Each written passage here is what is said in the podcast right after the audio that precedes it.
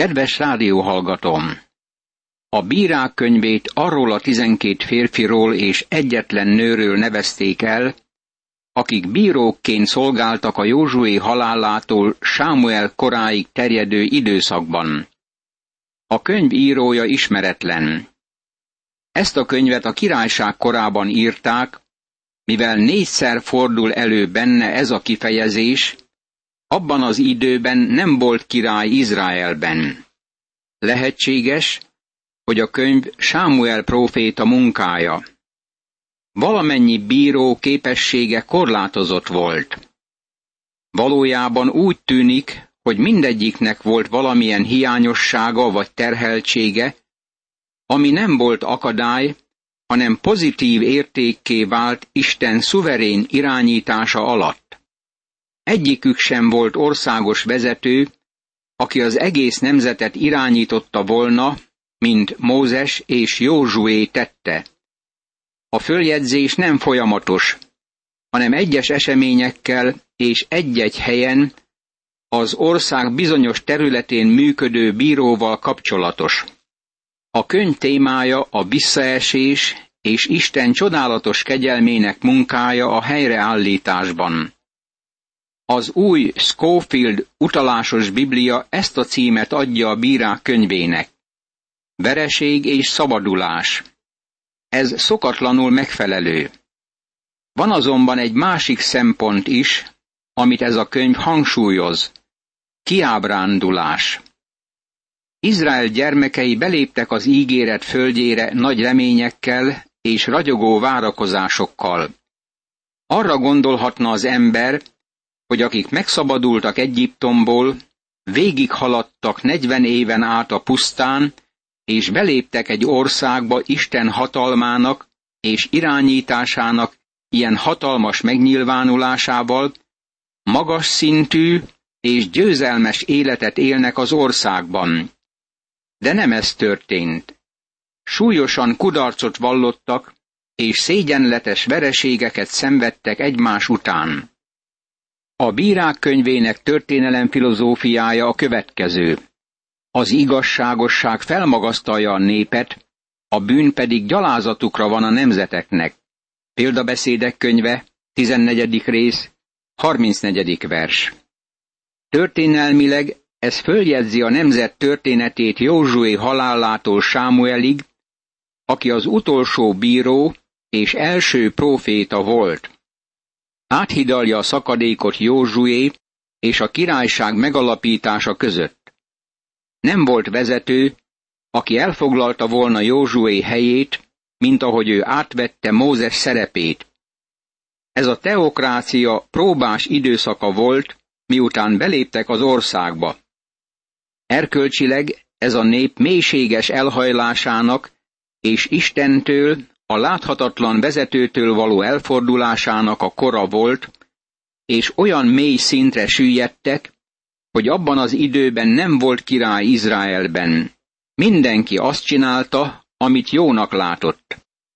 Bírák könyve, első rész, első vers, 20. rész, 18. vers. Ennek a ragyogó fejlődés korának kellett volna lennie, de ez az ismételt kudarcok sötét korszakává lett. Ez a ciklus ismétlődött. A nemzet Isten szolgálta, gonoszságot követett el, elfeledkezett Istenről, a maga kívánsága után ment, rabszolgaságba, elnyomatás alá és háborúba került, Istenhez kiáltott, Istenhez fordult, megtért, bíró állt az élére, és megszabadult. Izrael történetének ez a körforgása azzal kezdődik, hogy a nép Isten szolgálja. Aztán bizonyos lépéseket tesznek lefelé. Gonoszt követnek el az Úr szeme előtt, és a baálokat szolgálják. Bírák könyve, második rész, tizenegyedik vers. Elfeledkeznek az Úrról, és szolgálják a Baált és Astóretet. Az Úr haragja fellobban Izrael ellen, és átadja őket ellenségeik kezébe. Izrael a szolgaság korába kerül. Izrael hamarosan Istenhez kiált szomorúságában és elkeseredettségében. Istenhez fordulnak és megtérnek. Isten meghallja imádságaikat, és bírákat támaszt, akik által megszabadulnak. Aztán a nép ismét Isten szolgája. Hamarosan ugyanaz a történet ismétli meg önmagát. Izrael gyermekei gondoszul cselekedtek, elfelejtették Istent, követték saját élvezeteiket, rabszolgáknak adták el őket, szolgaság állapotába kerültek, Istenhez kiáltottak elkeseredésükben, hozzáfordultak, Isten bírákat állított az élükre, és Izrael megszabadult. A nemzet kezdte ismét Isten szolgálni, és megint a ciklus legfölső pontjára kerültek. Barátom, a történelem ismétli önmagát. Ezt végig lehet kísérni a Bibliában is, és ma is így történik. A régi közmondás abszolút igaz. A történelem megismétli önmagát. Ézsaiás könyve azzal kezdődik, hogy Isten megismerteti történelem filozófiáját. Ézsaiás vázlatosan három lépést ír le, ami a nemzetek bukását okozza. Első a lelki hitehagyás. Második az erkölcsi romlottság. És harmadik a politikai anarchia, ami bármelyik nemzet végső állapota. Ezek a lépések tönkretettek sok nemzetet végig a történelemben. Ha tudni akarod, hogy mennyire időszerű ma a bírák könyve, figyel Douglas MacArthur tábornok szavait. A viharok tornyosulásának ebben az időszakában, amikor a politikai hatalom erkölcsi romlottsága egyre nagyobb fertőt terjeszt, lényeges, hogy minden lelki erőt mozgósítsunk azért, hogy megvédjük és megőrizzük azt a vallási alapot, amelyen ez a nemzet áll. Mert ez az alap volt a motiváló ösztönzés a mi erkölcsi és nemzeti erősödésünkhöz. A történelemben nincs egyetlen olyan följegyzés, amelyben az erkölcsi romlottságba került nemzetek nem süllyedtek politikai és gazdasági hanyatlásba. Vagy lelki újjáéledés történt, hogy legyőzzék az erkölcsi süllyedést, vagy folyamatos romlottság vezetett a végleges nemzeti katasztrófához. Eddig az idézet. Izrael tizenkét törzse közül kilencet említ az írás az első fejezetben, de kudarcot vallottak, mert nem arattak teljes győzelmet az ellenség felett, és nem űzték ki őket a földről. A nem említett három törzs Ruben, Isakár és Gát törzse. Fel kell tételeznünk, hogy ők is kudarcot vallottak. Mindegyik törzs különös ellenséggel találkozott. Nem volt olyan időszak, amikor az egész nemzet háborúskodott volna valamilyen környező ellenséggel. A törzsek gyengeségét először a harmadik vers említi, ahol Júda segítségül hívja Simeont a saját szorult helyzetében. Történt Józsué halála után, hogy Izrael fiai megkérdezték az urat, melyikünk vonuljon fel elsőnek a kánaániak ellen, hogy harcoljon ellenük. Bírák könyve, első rész, első vers. A törzsek gyengeségét bemutatja az a szó, hogy melyikünk vonuljon fel. Megkérdezték az urat, hogy mit kell tenniük, és kiinduljon először a kánaániak ellen. A kánaániak jól beágyazták magukat az országba, mert az izraeliek nem tudták kiűzni őket onnan. Tövisekké lettek Izrael oldalában Saul és Dávid idejében. Az úr ezt mondta, Júda vonuljon fel, mert kezébe adtam az országot. Bírák könyve, első rész, második vers. A kánaániak nyilvánvalóan fő ellenségként szálltak szembe velük. Akkor Júda ezt mondta testvérének, Simeonnak. Vonulj fel velem együtt a nekem kisorsolt területre, hogy harcoljunk a kánaániak ellen, és én is veled megyek majd a neked kisorsolt területre. És Simeon elment vele. Bírák könyve, első rész, harmadik vers. Ez először a Júda és Simeon közti jó együttműködés kiváló jelének tűnik, és az is volt, de ugyanakkor a gyengeség jele is volt.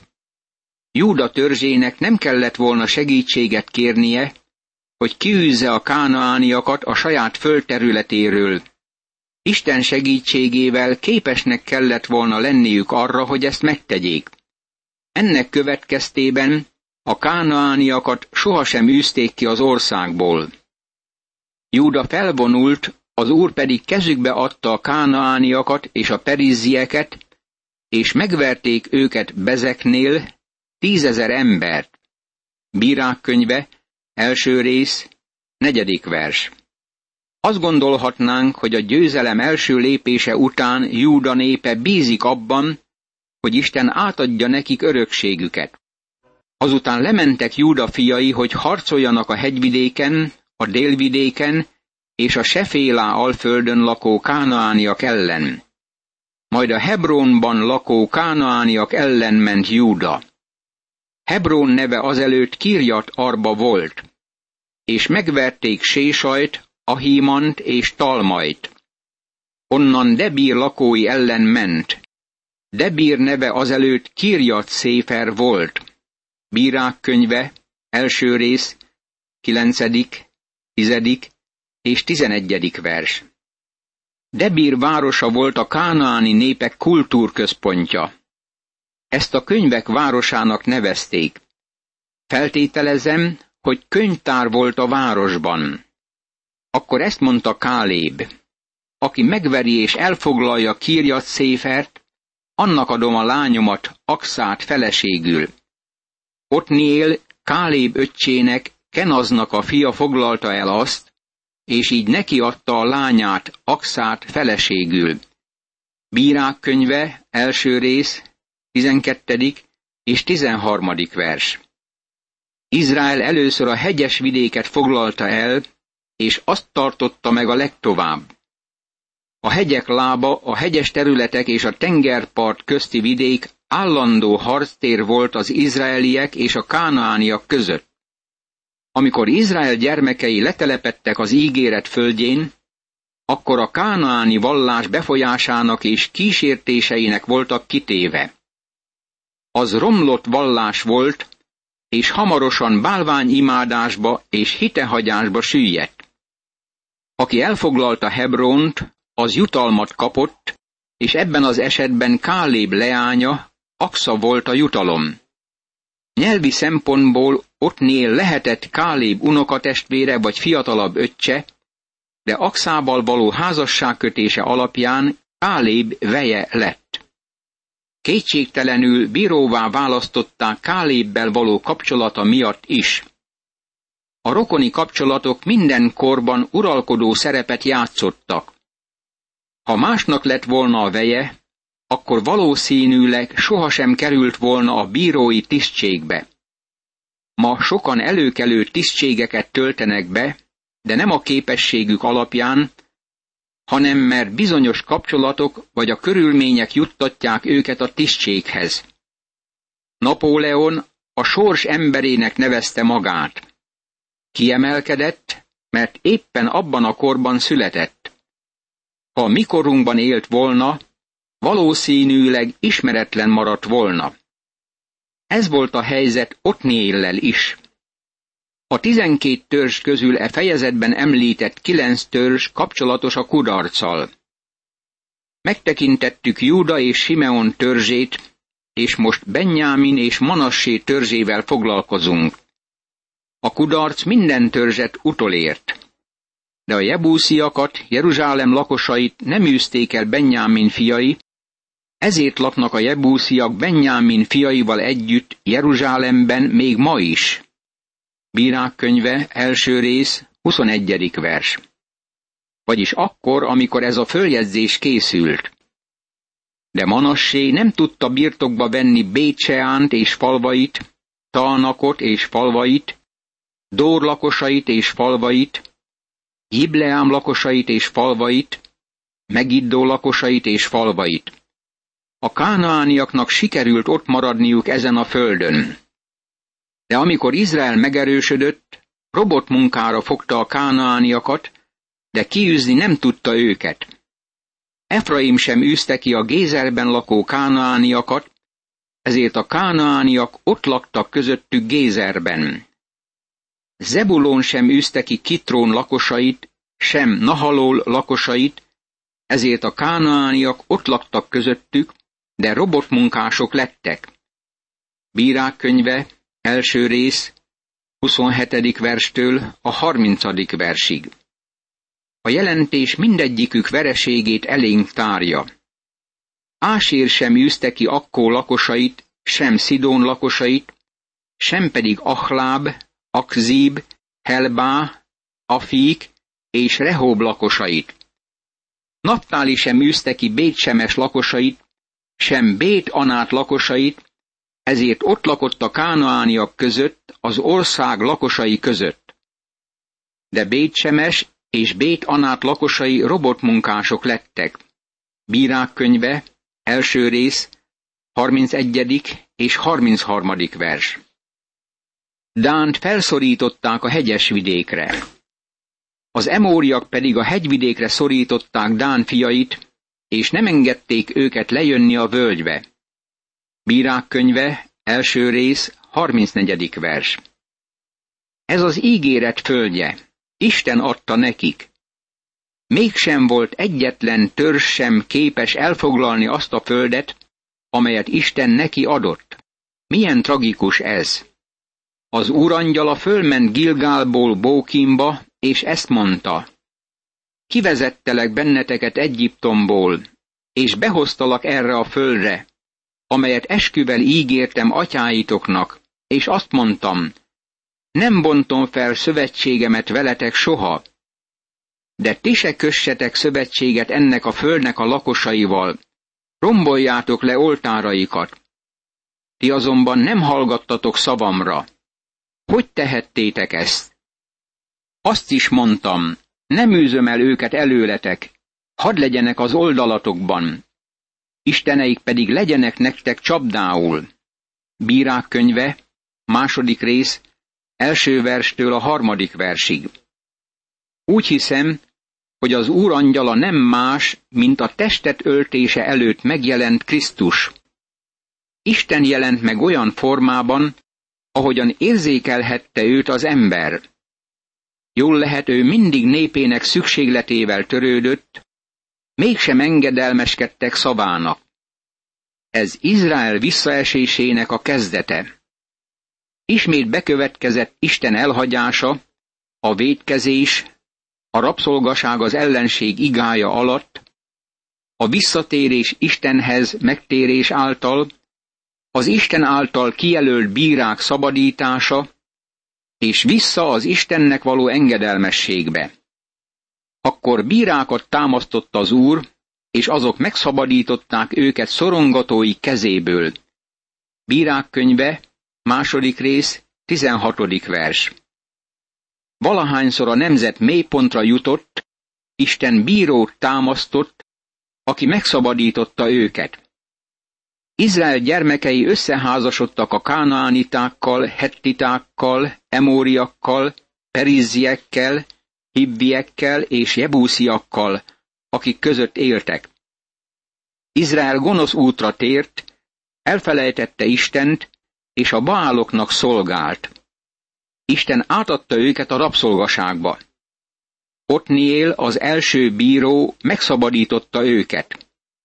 Úgy tűnik, az az egyetlen különös jellemzője, hogy Káléb unokaöccse és ugyanakkor a veje, mert elvette Káléb lányát. Éhúd, a második bíró Eglónnak, a Moábia királyának a rabszolgasága alól szabadította meg Izraelt.